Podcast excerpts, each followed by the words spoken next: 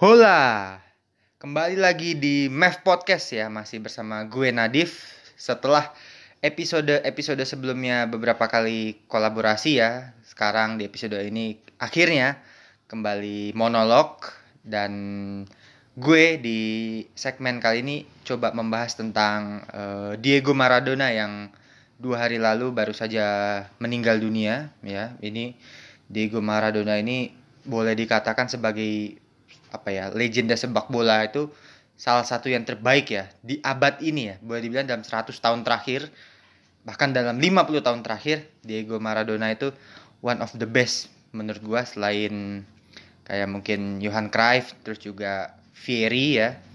Dan kalau lebih flashback mundur lagi itu Pele ya yang dari Brazil. Tapi Maradona ini bukan sekedar legenda sepak bola tapi dia icon bagi tidak hanya timnas Argentina tapi bagi pesepak bola dunia gitu. Tapi sebelum kita membahas tentang uh, warisan mungkin ya, sejarah dan apa yang bisa dipelajari dari almarhum Diego Maradona ini, gue ingin mengingatkan kembali lagi kepada para bandit-bandit Mev Podcast ini, kalau kalian membuat ingin membuat podcast kalian sendiri sekarang sudah bisa.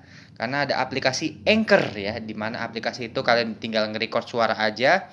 Kalau mau collab sama orang lain tinggal invite friends itu udah mudah banget. Recordingnya simple nggak pakai ribet-ribet. Editing cutting remove segala macamnya juga simple banget. Dan menurut gua nggak pakai lama itu ya. Downloadnya juga cepat dan hasilnya juga kualitasnya terjamin gitu. Jadi pakailah Anchor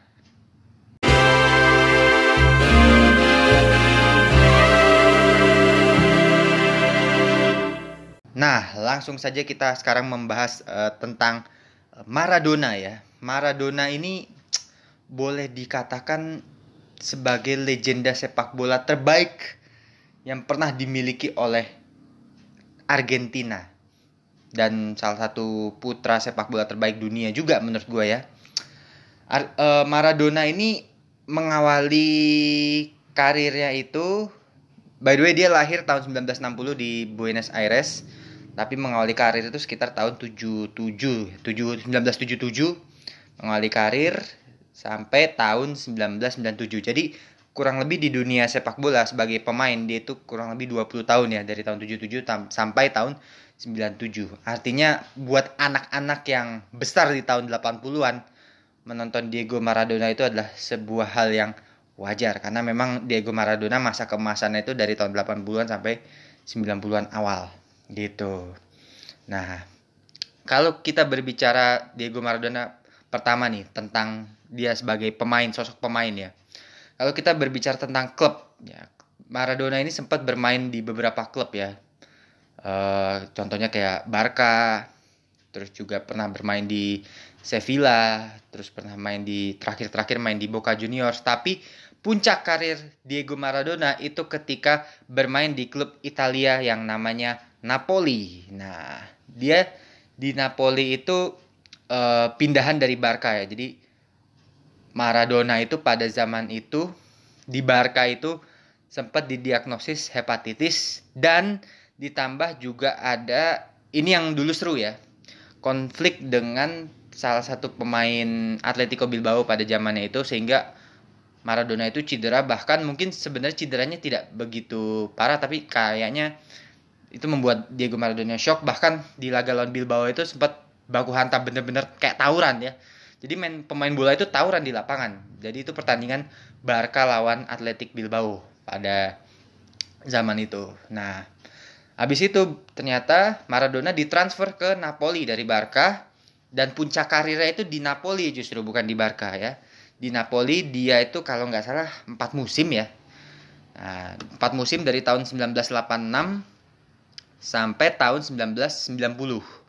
Ya, selama empat musim itu dia dua kali mengantarkan Napoli menjadi Serie A, juara Serie A.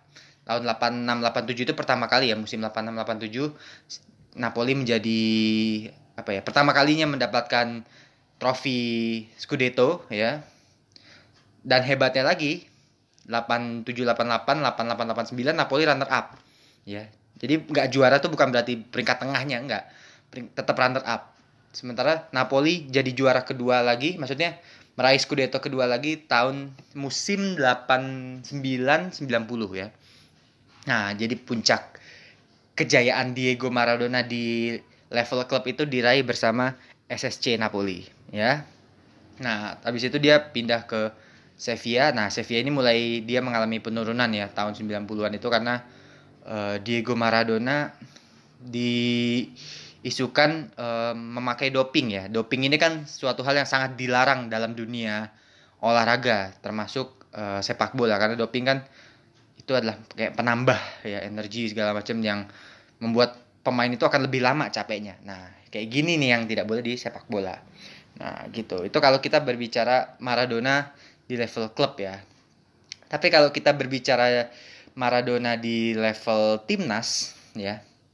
Sebenarnya Diego Maradona jumlah golnya di timnas Argentina itu tidak tidak mencapai 50, hanya 34 kalau nggak salah. Tapi gol-golnya ini penting rata-rata. Gol-gol penting.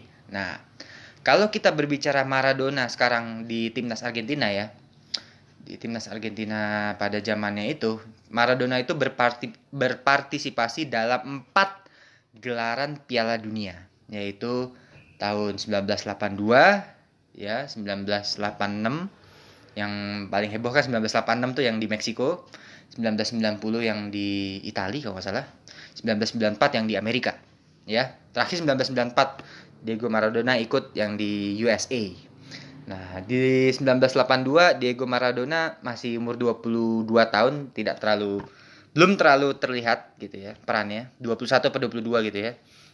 Nah, tapi puncaknya pada 1986. Nah, ini yang paling ikonik ya. Di Piala Dunia 1986 ini di Meksiko. Jadi uh, waktu itu Argentina menghadapi Inggris ya di fase gugur.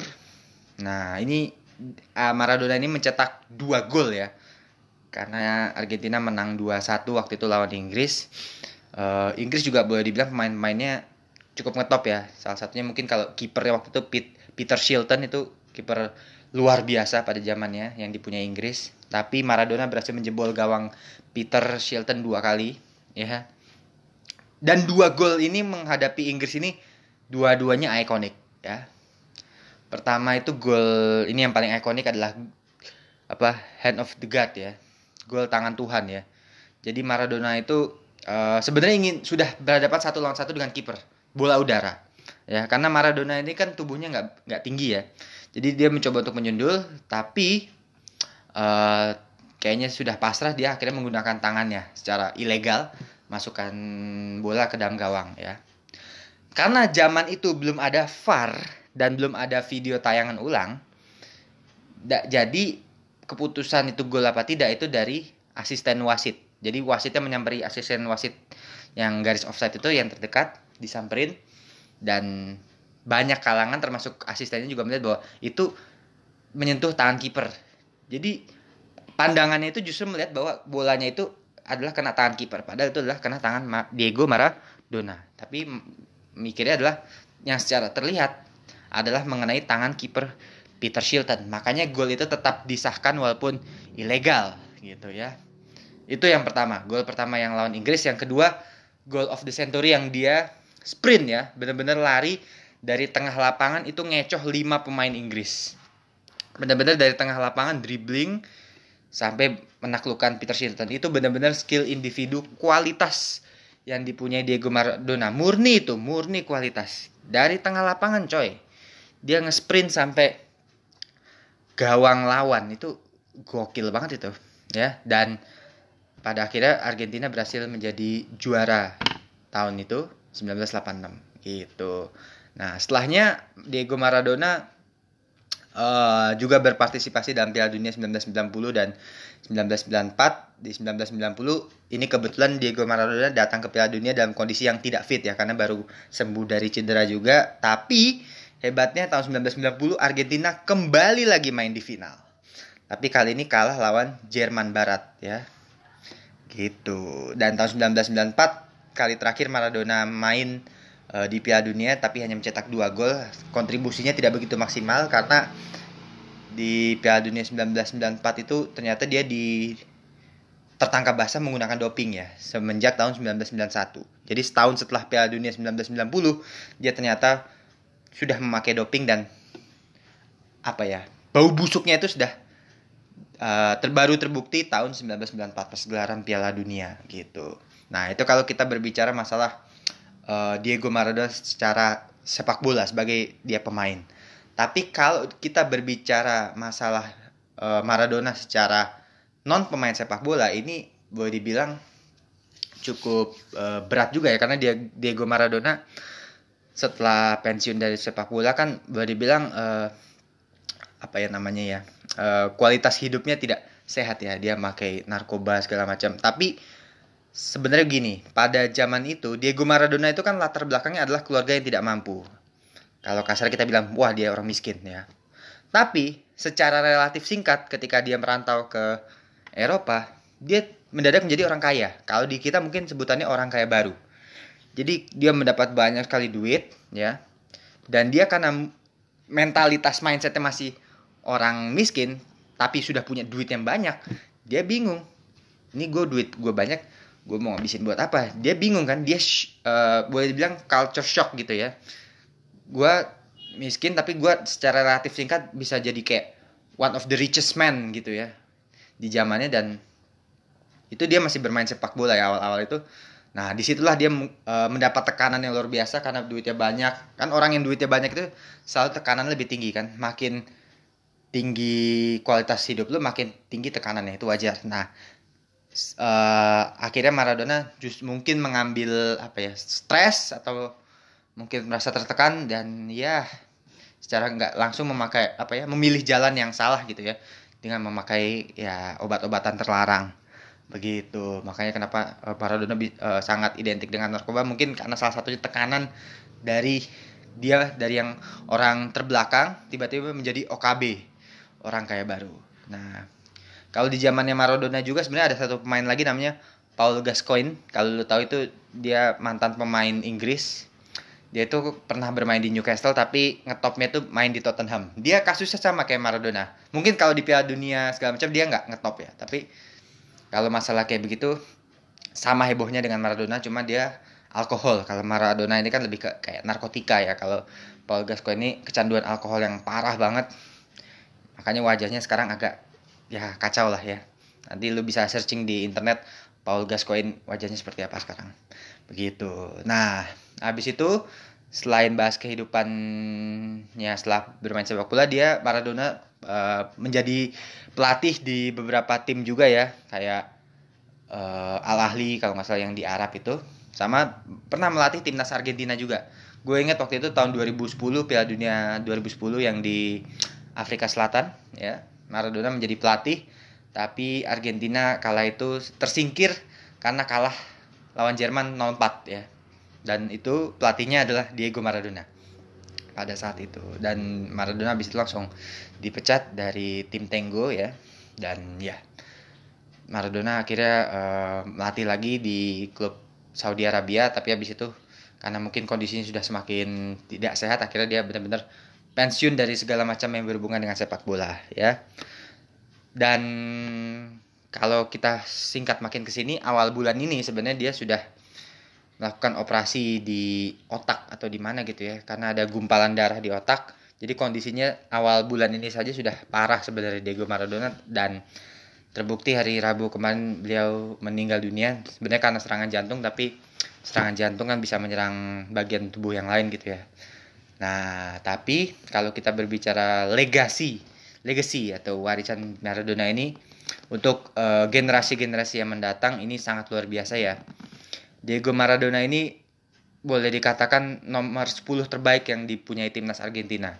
Ya, jadi kalau fans Messi tersinggung ya kalau gue pribadi menurut gue eh, Maradona secara atribut keseluruhan lebih bagus daripada Messi. Kenapa gue bisa bilang gitu? Bukan hanya karena dia bisa uh, apa ya kalau menjadi juara Piala Dunia itu bonus lah kalau menurut gue. Tapi leadership, nah ini yang penting leadership ya di tim itu sangat berpengaruh terhadap satu tim. Nah, Messi itu kan sudah jadi kapten Argentina juga, bahkan jadi kapten Barca. Tapi kalau dia secara leadership dia kurang vokal, bukan yang nggak bagus, tapi kurang jangan Messi gitu ya mestinya gitu ya. Nah kalau Maradona ini mungkin dia tahu dia yang diharapkan segala macam, dia mencoba untuk jadi leader dan sukses gitu ya. Dia vokal, dia uh, benar-benar apa ya membawa teman-temannya itu untuk menjadi juara Piala Dunia. Padahal timnas Argentina pada saat juara Piala Dunia 1986 itu pemain bintangnya paling cuma di Maradona sama Pumpido. Pumpido itu kipernya malah. Jadi yang uh, yang ngetop itu malah dua orang itu sama uh, dua pemain lagi gue lupa namanya gitu jadi ya warisan Diego Maradona ini banyak sekali uh, ya sebagai manusia juga kan tidak selalu positif ya ada kadang negatif ya ada kadang jatuhnya ada kadang momen off topnya gitu ya mungkin dia pernah jatuh karena pakai narkoba narkotika segala macam tapi kan dia sukses sebagai pemain sepak bola gitu ya jadi ini pembelajaran buat kita bahwa uh, ketika kita miskin itu bukan jadi alasan kita nggak punya kesuksesan di masa depan ya. Contohnya Maradona itu as simple as that, keluarga miskin tiba-tiba menjadi salah satu legenda terbaik sepak bola bukan hanya Argentina tapi dunia. Jadi untuk para generasi-generasi muda tidak hanya pesepak bola muda tapi orang awam yang awam juga tentang bola kayak kebanyakan orang juga ya bisa belajar dari Maradona bahwa ketika lu uh, tidak apa ya tidak berada tidak berlatar belakang keluarga yang kaya bukan berarti lu tidak akan menjadi sukses. No no no. Maradona sudah menjadi bukti dan ya kita bisa belajar bahwa ternyata Maradona ini mungkin sedikit kurang profesional dalam sepak bola meskipun dia secara keseluruhan one of the best football footballer in the world gitu ya. Ya dunia sangat kehilangan Diego Maradona ya rest in peace uh, Maradona. Tidak ada tidak akan ada Maradona lain setelah ini gitu.